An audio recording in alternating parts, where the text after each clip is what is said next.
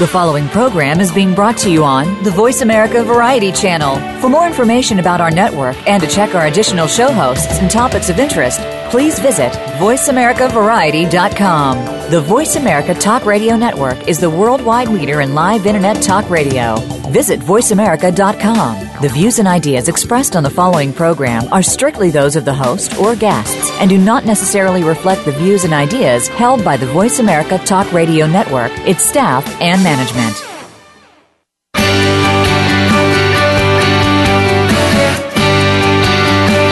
In order to stay ahead of your competition, a lot of your success rises or falls based on your current marketing plan. Get ready for the Mojo Marketing Edge radio show. Today, hosts Ira Rosen and Cory Michael Sanchez will open up your awareness of the many different ways to market your business and reap major results. Now, here's the team behind Mojo Video Marketing Ira and Cory. Hello, everybody. This is Cory Michael Sanchez here, and we have Mr. Ira Rosen as well. Welcome, welcome, and we have a special guest with us today. We're going to get into some very interesting things, but thank you all for tuning in, and we have some amazing content. So, last week we went over the Lead Mastermind, the LinkedIn program that we've been using to get clients daily. And we're going to go over some of that here, right here, right now. In fact, we're going to introduce a very special guest in just a moment. And at the end of last week's episode, we talked about how do you follow up with all the lead, you know, the leads that you're getting? What's the best way to do that? We taught you a, a proven formula for LinkedIn mastery.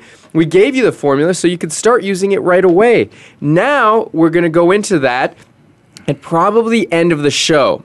But first, we want to introduce our very special guest. He's a, he's a client of MojoVideoMarketing.com, and he's using our Lead Mastermind program right now. His name is Wayne Carroll, and he's the owner and CEO of an intellectual property law firm. He's he's been dominating the LinkedIn over the last few weeks. Just got started in the program. He's using our proven special formula on exactly what we're doing in our own business and whatever our other clients are doing.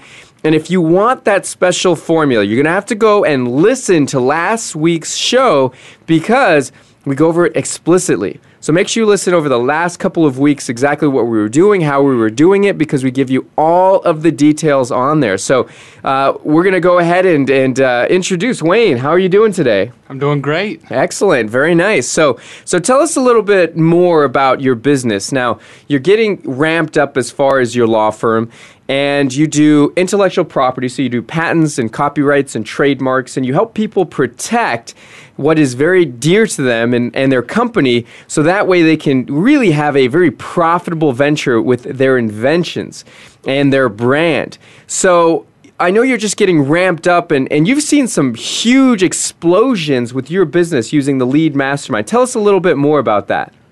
Yeah, well, I've been sending out lots of messages through LinkedIn. I have gotten over 250 responses back in the last couple weeks. That is huge. Lots of people I'm finding have need for what I offer. Before this, I was only getting a few responses from the marketing I was doing here or there, a couple appointments a week. And now So wait, wait, wait. Give me give me a little background on that. So 250 responses that's uh, you know, tell me more about that. That's people that are interested in what you do. Tell me tell me some information about that. Yeah, some of those are people that say, let's connect on LinkedIn and let's keep the conversation going.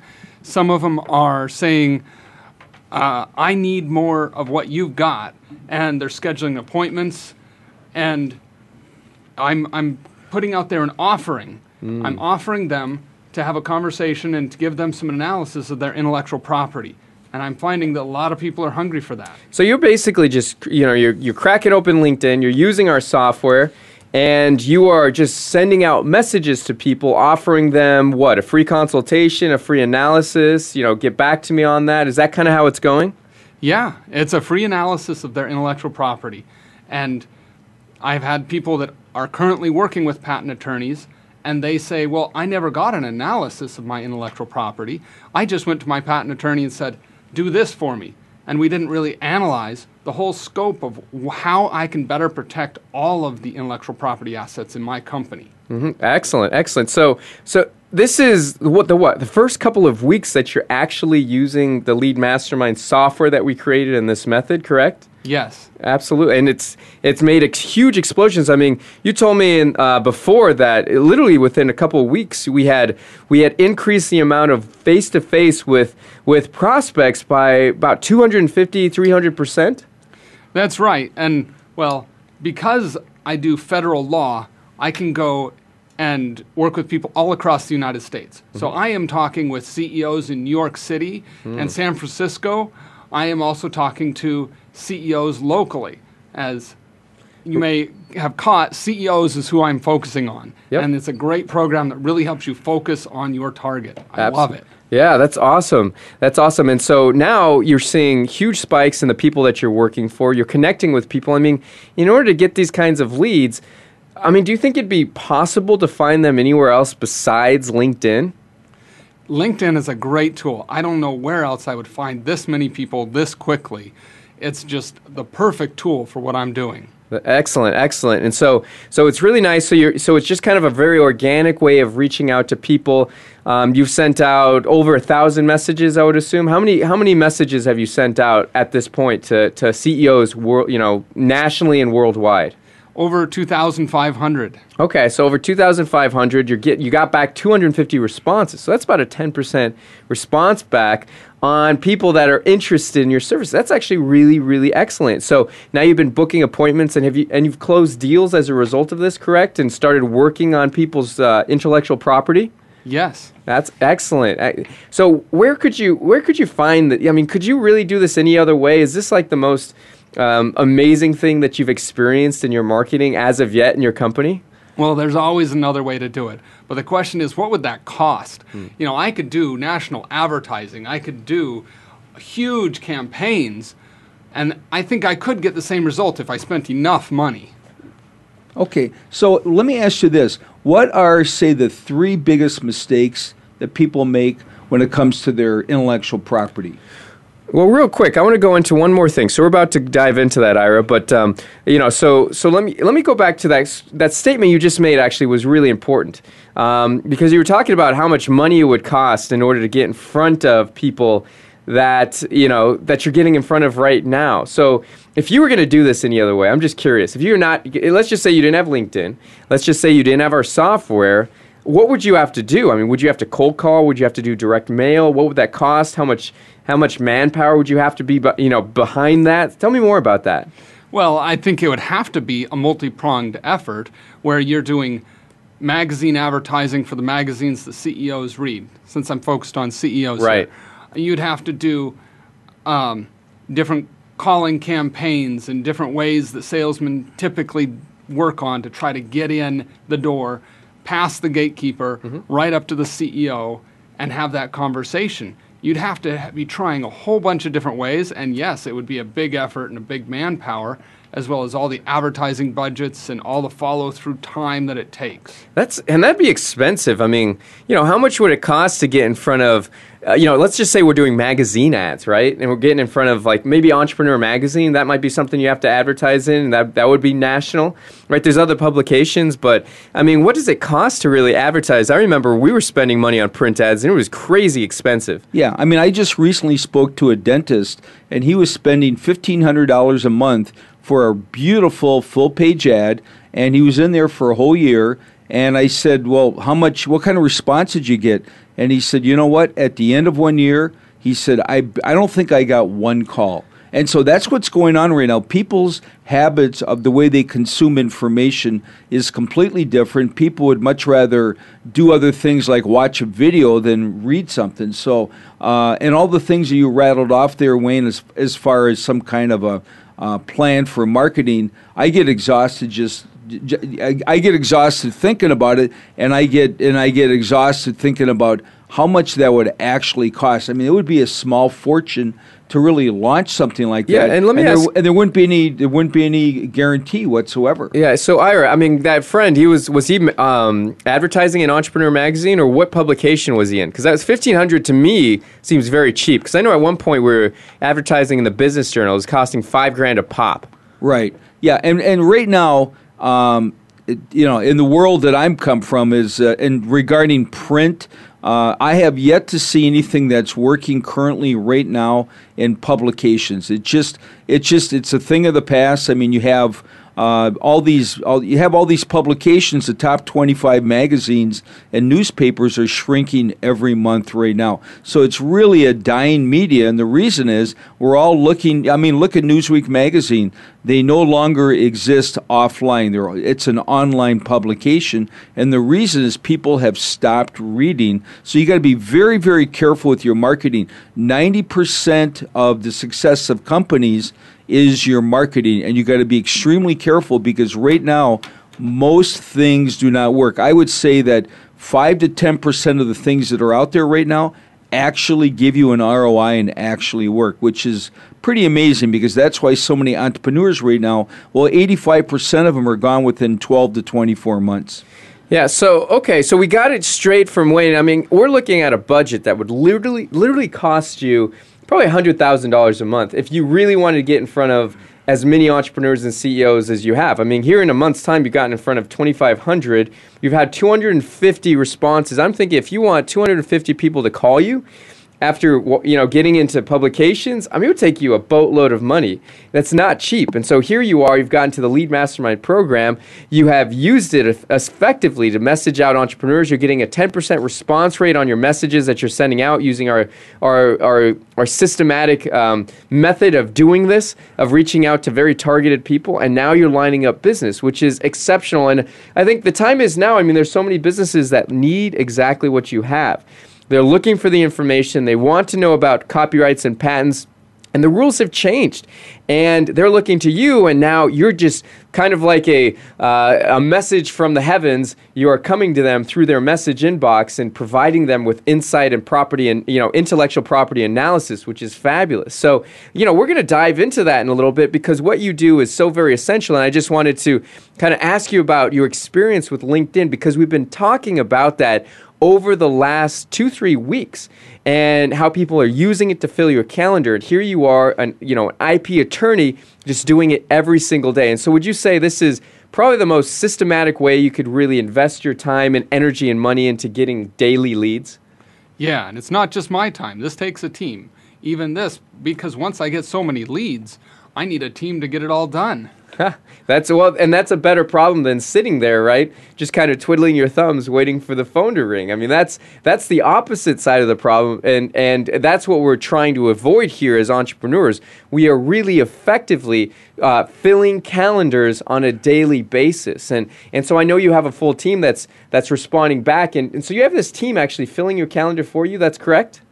That's right. It's a team effort. We meet every day and talk about and assign the tasks, and we've got it all systematized and we can always improve the system, but you just start with a system and improve it. Yeah. So tell me about a tell me about your best phone consultation you've done so far. So you you sent a message out, you got response back, they put it into your calendar. Tell us a little bit about maybe one of your favorite appointments that you know maybe somebody you're about to do business with as a result of LinkedIn lead generation. Um, there's one person that uh, didn't hire me, and let me explain why. But he's the first one that comes to mind. A great entrepreneur over in in uh, in Silicon Valley, and once I talked to him, I found out he had filed a patent through another patent attorney when it was already past the deadline, and he was just impressed that I gave him so much value that in that one consultation, and I found that with a number of people. So not everybody that I talk to is right at the right place but I know he's going to come back to me. I'm going to stay in front of him, and he's a serial entrepreneur, which means he's going to keep going at it, and I'm going to be there as his his attorney when he's ready because I provided that value for him already. Perfect. So you reached out, you offered him that consultation, he took you up on it, you gave him some amazing advice, some that he can use immediately, and now you have the future of working with not just one, but a whole a, a, a slew of them in the future, which is amazing. I mean, repeat business is always great. And I, you know, you just got to imagine. I mean, he's in Silicon Valley. I mean, there's tons of intellectual property going on there, tons of uh, IP, you know, attorneys. I would imagine, and yet here you are, this uh, this amazing guy reaching out from Arizona and getting in front of him. And, and I'm I'm sure you would have never met him any other way, even if you had gone to all these networking events all across Silicon Valley. I mean, it'd probably be impossible to meet this guy, don't you think?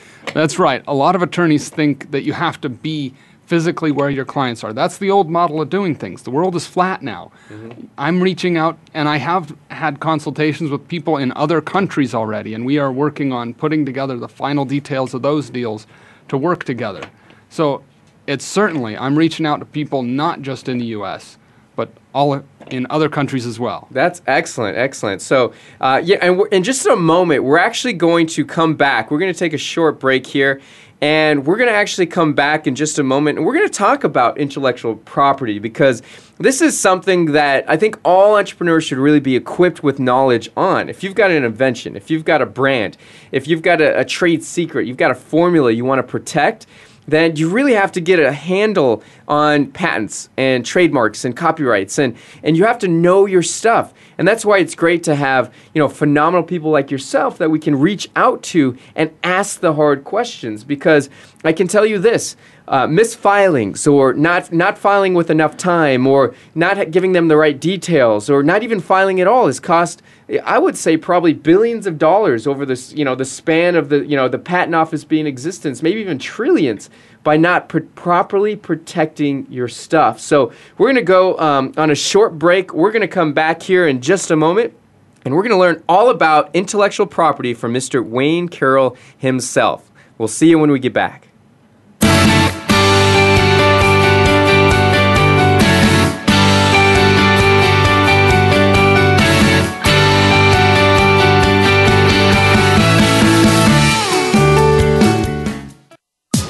Streaming live. The leader in Internet talk radio. VoiceAmerica.com. Are you a single parent trying to create the balance between home life and work life? You may be running a successful business, but how are your relationships with your family and children?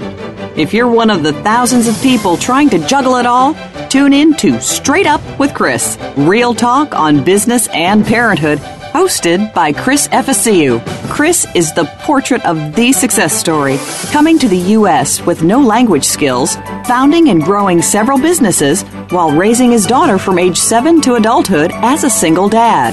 Listen every Thursday at 6 p.m. Eastern, 3 p.m. Pacific on Voice America Variety. Voice America presents a new kind of health awareness talk show, the Sharon Kleyne Hour Health, Environment, and the Power of Water. Show host Sharon Kleyne interviews leading scientists to discover how each of us can become proactive in protecting our personal health environment in an increasingly unhealthy world. Every show offers new information that could save your life. The Sharon Kleyne Hour is health from an environmental perspective, your ultimate source for a personal environmental lifestyle. Listen Mondays at 10 a.m. Pacific Time on the Voice America Variety Channel and Wednesdays at 12 noon Pacific Time on the Voice America Health and Wellness Channel. Ask the experts. Call toll free right now 1 866 472 5787 and ask our All Star team to answer your question. That's 1 866 472 5787. Thank you for calling. VoiceAmerica.com.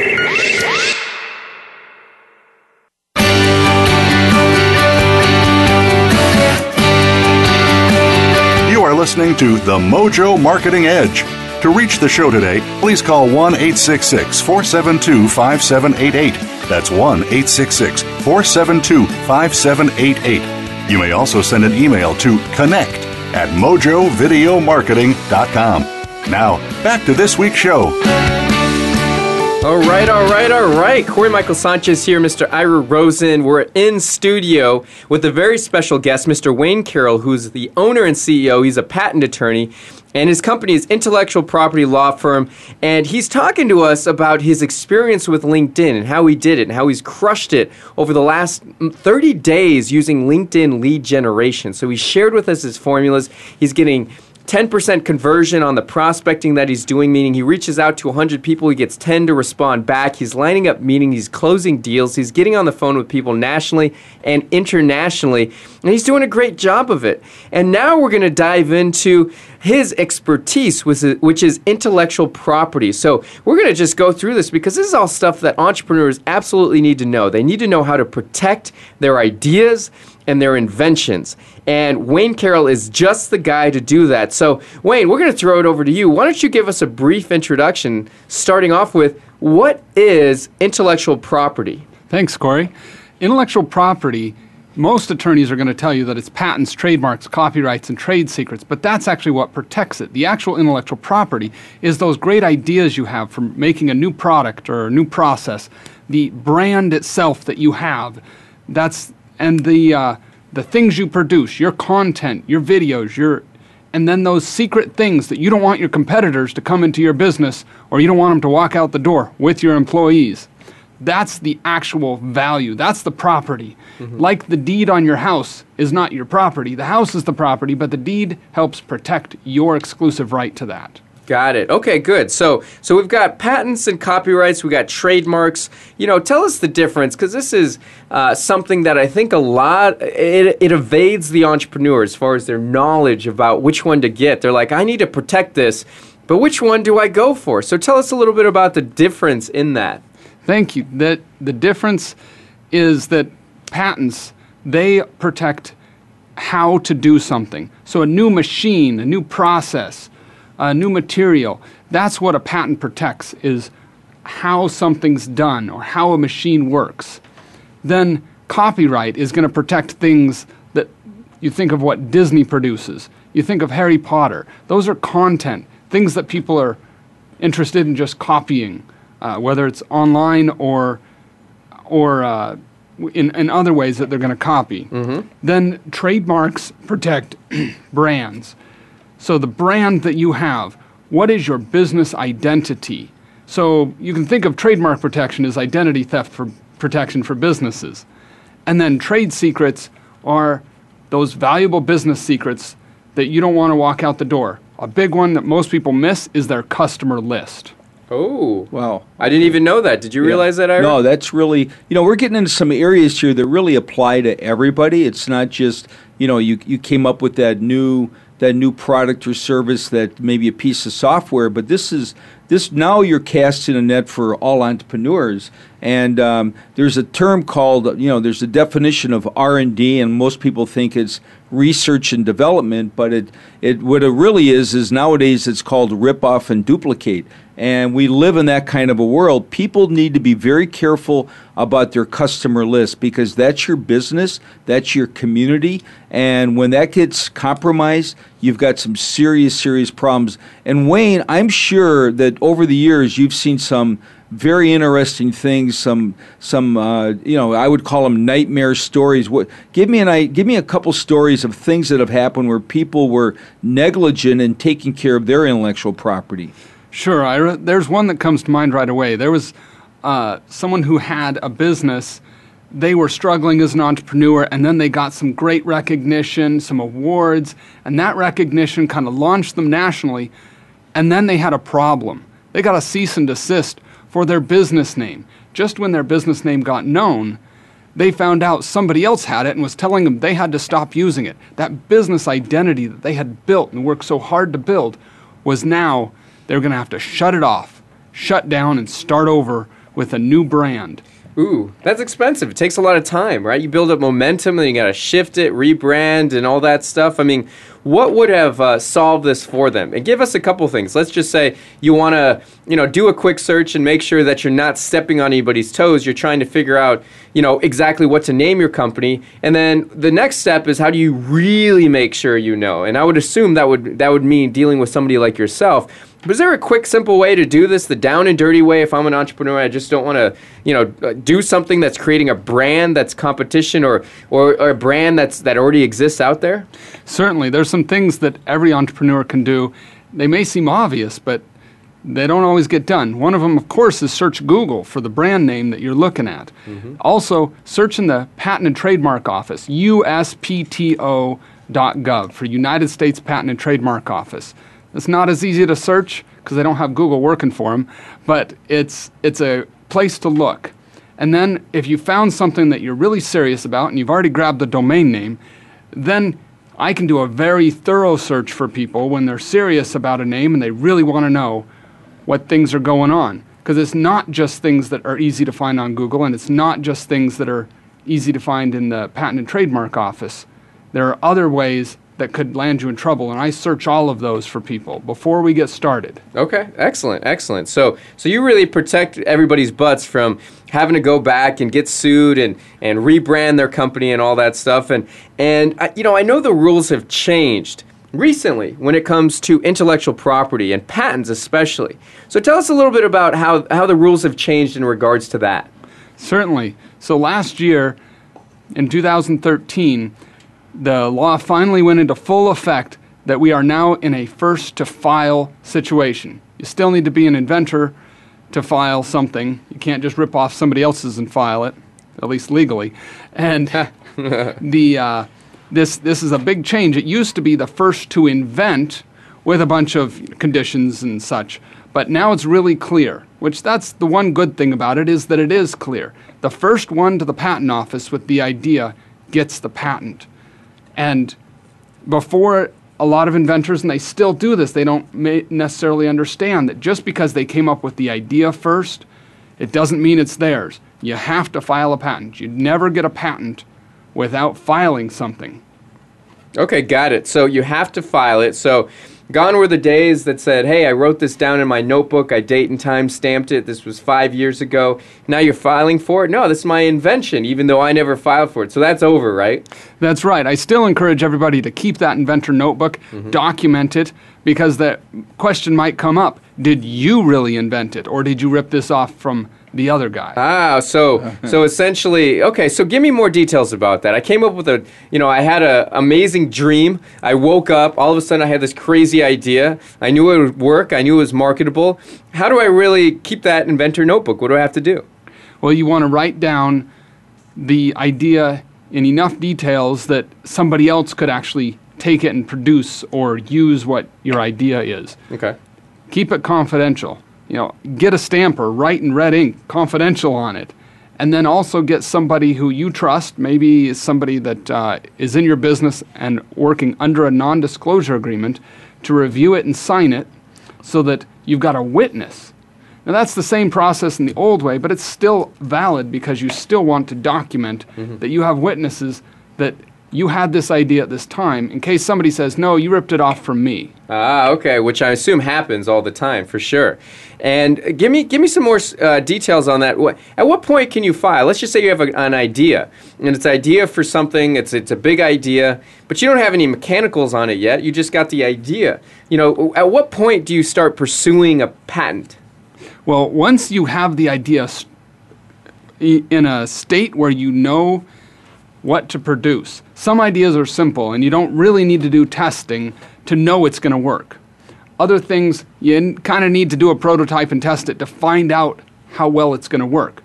You don't have to have a prototype before you file something in the patent and trademark office. Ah, okay, got it. So you don't need so you don't need any like draw. Do you need um, do you need drawings or anything like that of like what it is, or just like a description or something? We do need drawings that and if those aren't produced, that's part of the process we go through is making sure those are produced in the standard for the patent office. Okay, got it. So if I had a uh, if I had a um, an idea for a spaceship, I would need to supply some drawings of this spaceship or something like that. I mean, you know, how how detailed do I need to be?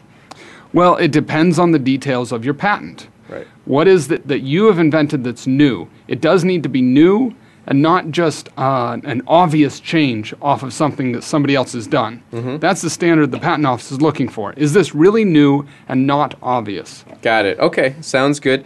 Sounds good. So let me ask you this though: if if the rules have changed and it's now first a patent, in fact, patents don't. I mean, they're not they're not free, right? They do cost some money.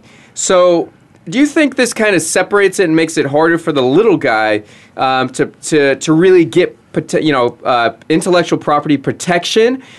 Because maybe bigger corporations they have more more resources. They can go in there and they can start filing and, and patenting. And you know maybe because it costs money, you know, to get that process going, maybe the little guy can't do it as much. So what are your thoughts on that? Well, big corporations are like big ships. They don't turn very fast. And so the little guy can have the advantage if he knows how to use it and get to the patent office quickly. Because a big corporation, they've got this committee and that committee and this procedure and that procedure before they get to the patent office.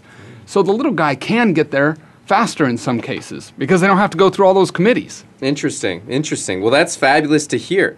And, you know, I've, I've got a couple questions for you, though, because, you know, in the end, it's it's really not even about having the, the, the protection, right? The patent, you really have to, uh, you get it, but now you got to enforce it, right? That's the biggest thing. So, you know, what are the what are the biggest ways that people get get kind of screwed when it comes to enforcing their intellectual property, the patents that they've had, or you know, I mean, because at the end of the day, it really comes down to who has the most amount of resources, who has the most money, right?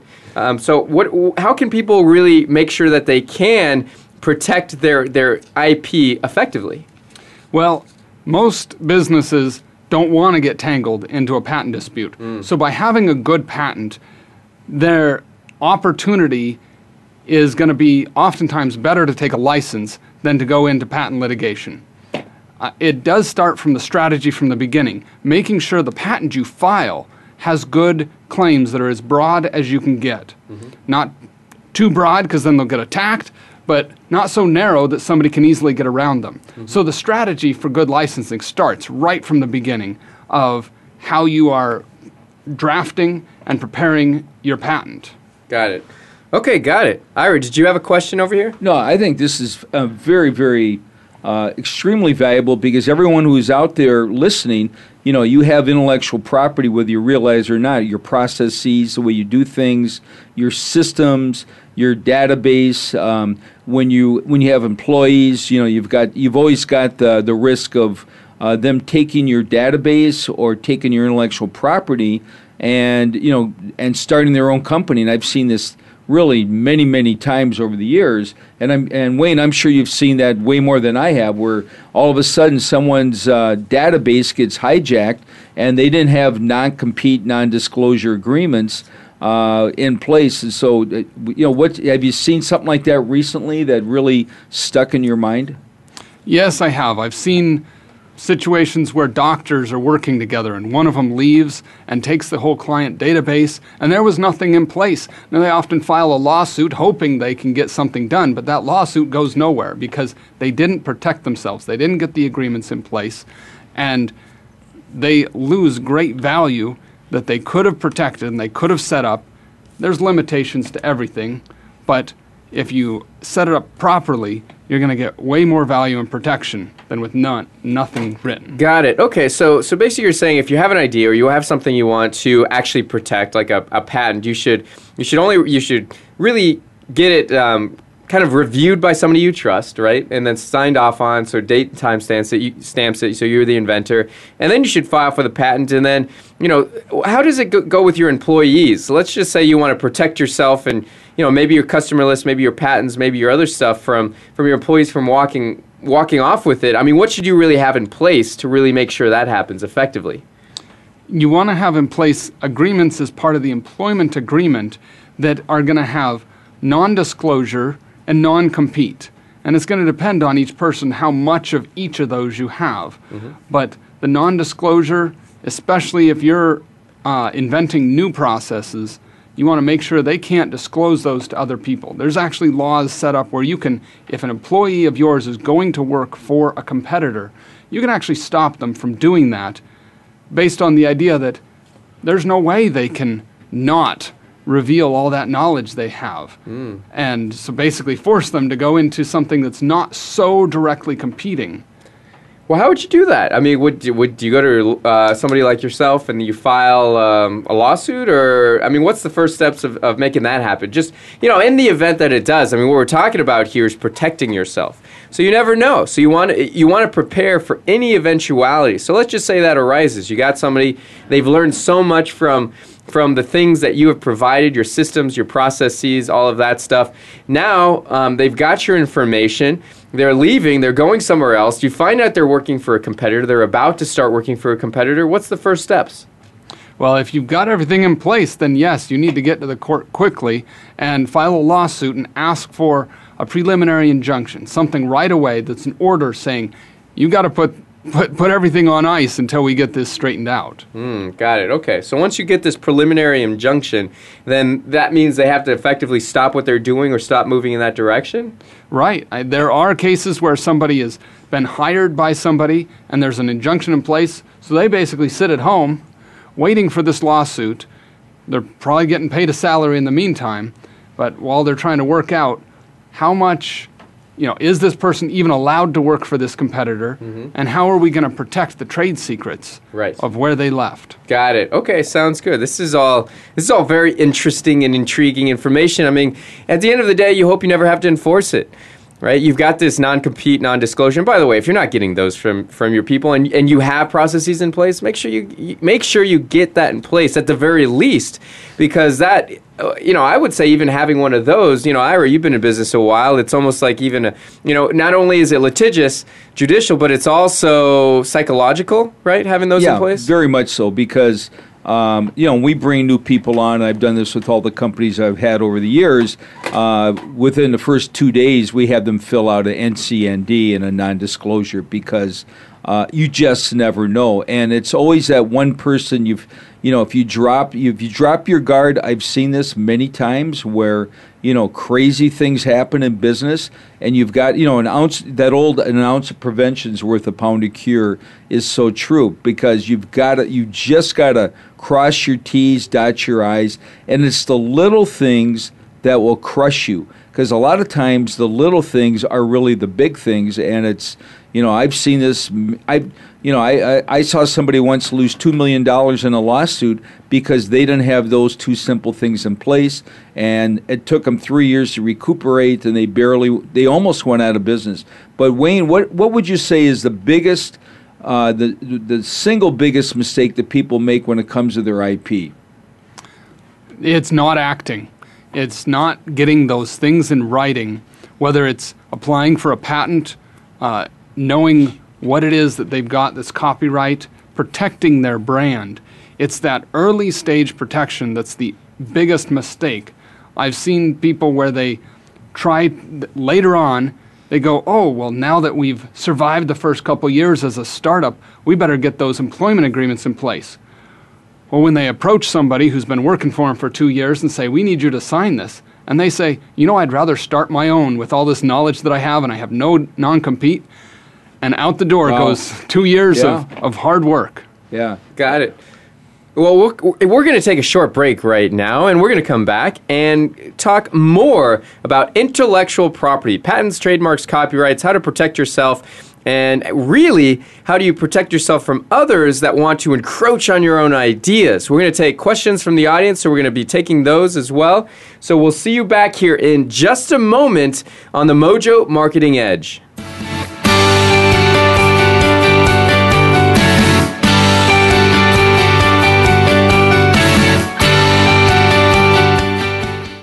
Talk, talk, talk. That's all we do is talk. If you'd like to talk, call us toll free right now at 1 866 472 5787. 1 866 472 5787. That's it. That's it. VoiceAmerica.com. Listen for MD Radio on the Voice America Variety Channel. That's Muscular Development Radio. Every Monday, your host, Sean Ray, will take you inside the world of bodybuilding and health and fitness. The show will feature Hall of Fame bodybuilders, trainers, judges, and the future champions of tomorrow. Plus, you'll be invited to participate in our call in Ask the Pros feature. And our nutritional spotlight will feature products that can help you achieve your fitness goals. MD Radio is broadcast live Mondays at 7 p.m. Eastern, 4 Pacific on the Voice America Variety Channel. Have you had a chance to check out Voice America's online magazine and blog, Press Pass? If you love our hosts and shows, check out articles that give an even deeper perspective, plus topics about health and fitness, movie reviews, philosophy, business tips and tactics, spirituality, positive thought, current events, and even more about your favorite host. It's just a click away at vapresspass.com. That's vapresspass.com. VA Press Pass by Voice America. All access, all the time time. Stimulating talk. It gets those synapses in the brain firing really fast. All the time. The number one Internet talk station where your opinion counts. VoiceAmerica.com.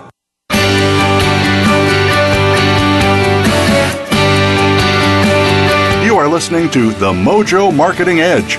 To reach the show today, please call 1 866 472 5788. That's 1 866 472 5788. You may also send an email to connect at mojovideomarketing.com. Now, back to this week's show. All right, we are back. This is the Mojo Marketing Edge. This is Cory Michael Sanchez. We have Mr. Ira Rosen here, and also a very special guest, Mr. Wayne Carroll, who is the owner and CEO of intellectual property law firm. He is a patent attorney. He's here with us. He talked at first about his experience with LinkedIn prospecting, about how he's been crushing it recently, getting a hold of CEOs worldwide, nationally as well all using LinkedIn. And then we went into some really in depth questions about what is intellectual property? How do you protect yourself from your employees? What are the biggest ways you can get, potentially get screwed uh, if you don't have the proper filings? We also talked about how the rules have changed when it comes to patents and filings. So, we're going to go through and we're going to take some questions from the audience, and we've got a couple here. And uh, if you would like to dial in, you could always dial in and also reach us at connect at mojovideomarketing.com. And we look forward to that. So let's start with this. You know, I'm I'm uh, I'm a new entrepreneur. I'm starting a business with my family. What are the you know I, I'm I'm starting a business with uh, with a couple trade secrets of mine that I've learned over the many years and produced. How do I protect my? Do I need to protect myself from my family? What do I need to do here? That's a great question. Oftentimes people think the people they're in business with there's trust there and therefore they don't don't need things in writing. Well, with trade secrets if you don't show that you're protecting them, then they're not protected. There have been cases where uh, companies have said, "Oh yeah, we have a great trade trade secret protection program set up," and it turns out they weren't following their procedures, and so the court said, "Well, you don't have a trade secret because you didn't follow procedures." This is the same with family members. You've got to treat your business like a business, even if you're doing it with family, and put those agreements in place, even though it's family. You know, I think that's important because a lot of times it's real easy for an entrepreneur. They treat their business almost like it's a little bit of a hobby, and they've got to be serious about their business. If you're in business to win, you know, and and and business is like sports. You're either winning or losing. You've got to do the right things, and you've got to pay attention to the little details because those are the things that will absolutely take you down. Uh, when so we've got a caller here that asks the question when is it advised that you don't need a patent? You know, when what when would that arise? Well, there are some times where you can keep it secret. So one thing that comes to mind often is Coca-Cola's secret recipe and other companies that have secret recipes. If you've got a secret recipe and you think you can keep it secret, it can last a lot longer than a patent, and it doesn't make sense to patent. You're still going to spend some money putting some security around that, putting the agreements around that, but it can last a lot longer. And a patent only lasts for 20 years. 20 years is a pretty long time, but if you can get 100 years, like Coca Cola has about 100 years, you might as well do it. Yeah, that's exceptional, and you know it's it takes a lot of forward thought to really do that, right? Because you know Coca Cola hears they could easily patent it and then have twenty year protection, and then after that, just like you know anybody else can come in and start reproducing their their model, and uh, so yeah, you got to really think about these things. I think before you just kind of like do it, right? If once you submit uh, a patent right? Is that is that kind of over? Is just out in the open, or or what happens there? Does it actually need to get accepted and approved? Can you retract it? I mean, how does that how does that take place? Well, patents when they're first filed are not public. They're until they're published. They automatically publish at 18 months unless you file something saying don't publish. We have treaties with other countries that require us to publish at 18 months, and you can opt out of those treaties and not go international. But uh, patents do become public. If you cancel and pull everything back before that publication, you could still keep it secret. But most patents go to publication, and therefore what you filed becomes public record. Other people can use it even if you don't get a patent. Got it. And so let me ask you this. And by the way, if you're listening to this and you're wondering why are we talking about patents, I mean this is the Mojo Marketing Edge. Well, this is the biggest thing you got. You have to know this because in order to properly market your company, your invention, your brand, you really have to know how to protect it. And I don't know about you, I think people always kind of like hold back. They're like, I don't want my competition to know about this. But if you have the right protections to it, then you could go full bore and feel very comfortable with what you have there. And that's big. So this is this is a whole thing is we want you to have momentum in your company, we want you to reach acceleration, and we want you to market the, like crazy.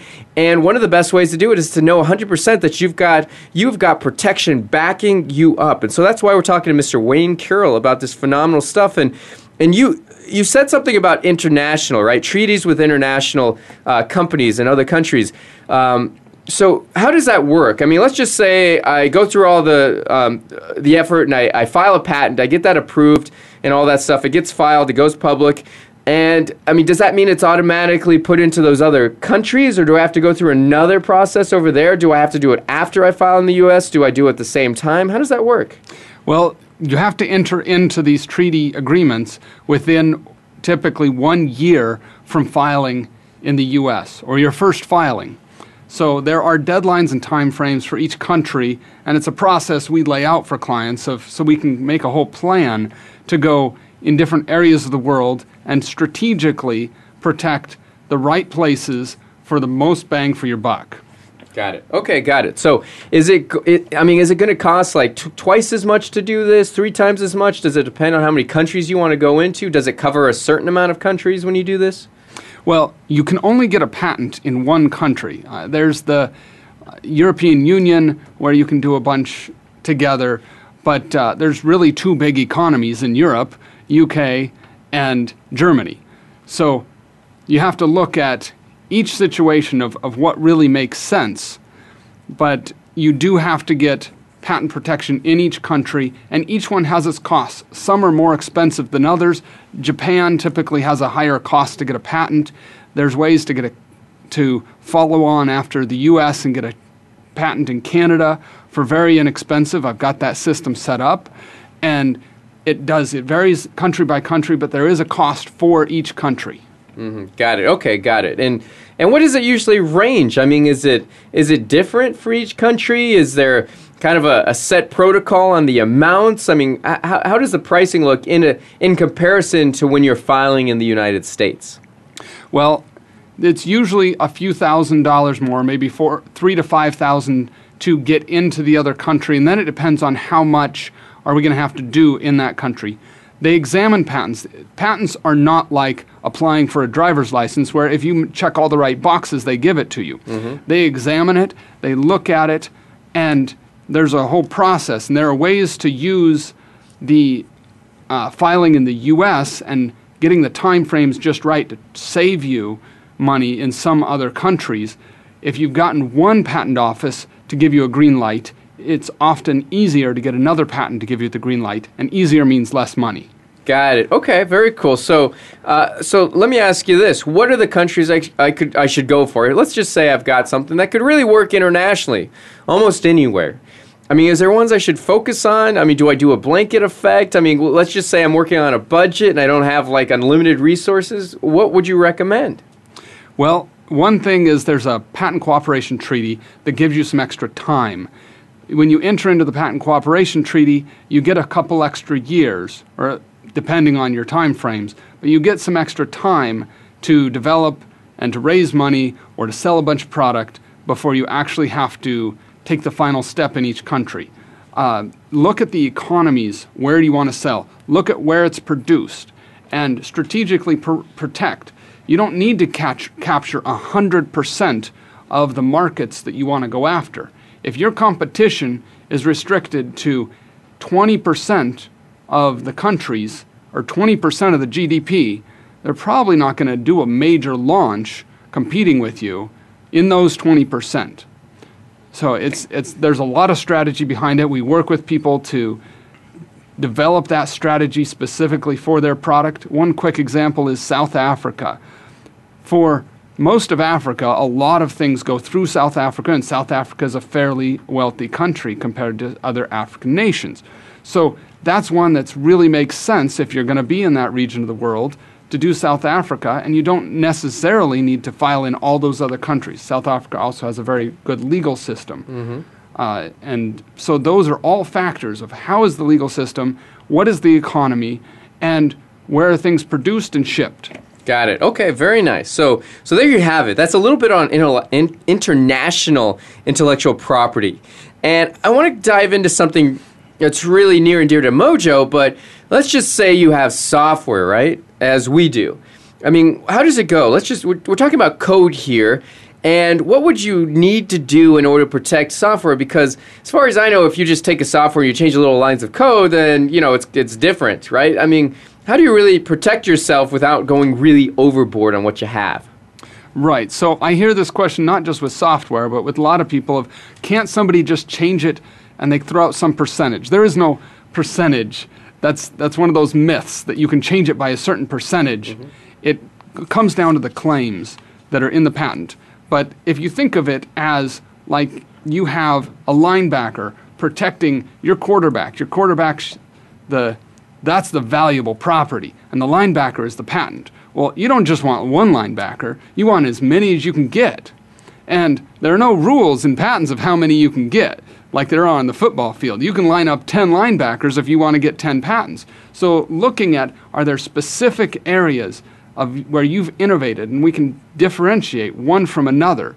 So, that's one good way to really protect it. And we look at the strategy what is your software worth?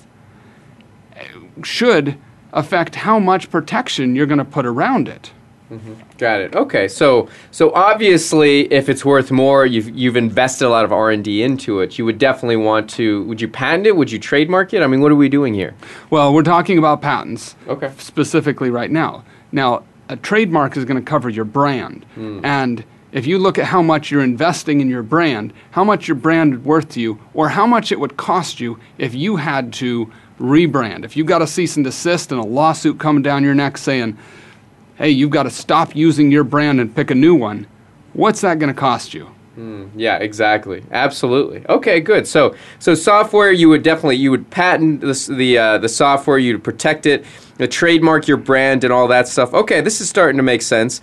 And uh, you know, let's just say somebody comes into the space and they've got something similar, but it's you know, I mean, how do you really prove this? I mean, they'll just say no, it's different. You know, I mean, what you just sue them and then just go. I mean, what's the process like? Because I could see it getting really complicated, really fast, and costing just a ton of money. Well, whenever you have somebody operating in your space, that's great. It's validation that you're onto something good. And you look at that as an opportunity, not necessarily a threat. that is a lawyer speaking right there.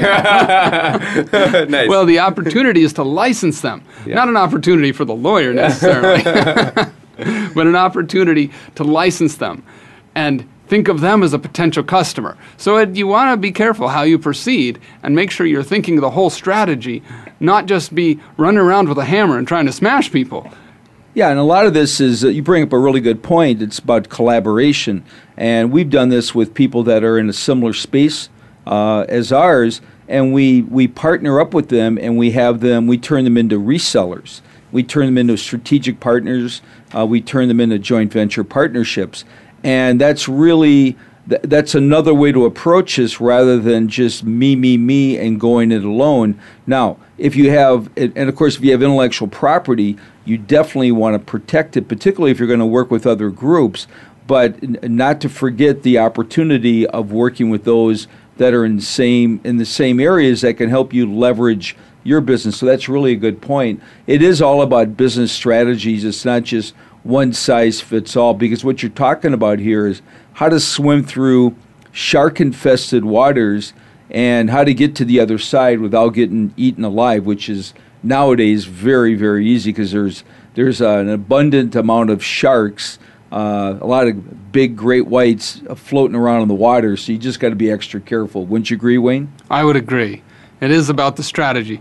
The goal isn't to sue people. That's the last resort. So you want to look at what do you do first? You first you try to license. But yes, if they're uh, the type of actors who are not going to be working with you, they don't show any respect for the system and collaboration, then yes, you're going to have to do a lawsuit to move forward and protect your rights. All right, bring down the hammer at that point. Okay. That's right. right on. Okay, good. So we've had Wayne Carroll. He's talked a lot about intellectual property, patents, trademarks, copyrights, and about how he does it. We talked about international, you know, copyright protection, patent uh, protection. We talked about how do you protect software? How do you prevent against rogue family members or employees that are out there and using your information against you? So we've, talked, we've covered a lot of ground here, and we all started with the LinkedIn and the lead generation and how you're using it to get clients right now. And we're going to wrap this up.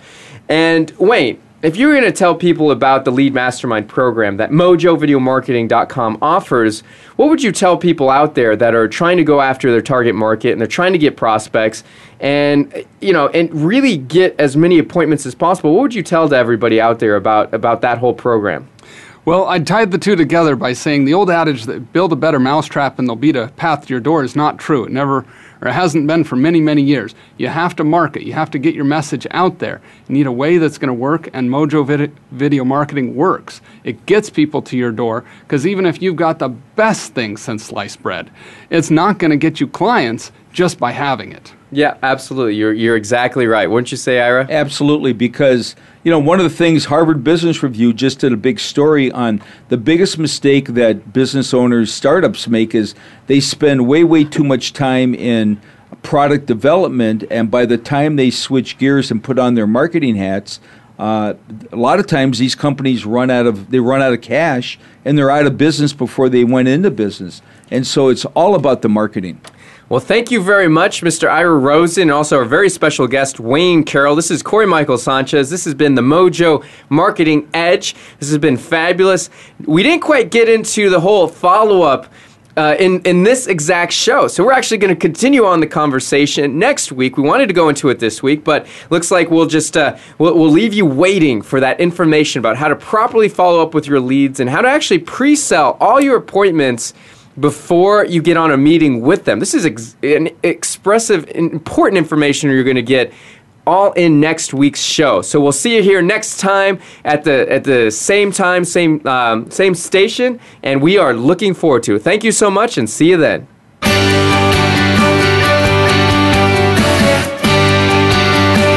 Thank you for listening today. Please tune in to The Mojo Marketing Edge with Ira Rosen and Cory Michael Sanchez again next Monday at 4 p.m. Eastern Time, 1 p.m. Pacific Time on the Voice America Variety Channel. We'll see you next week.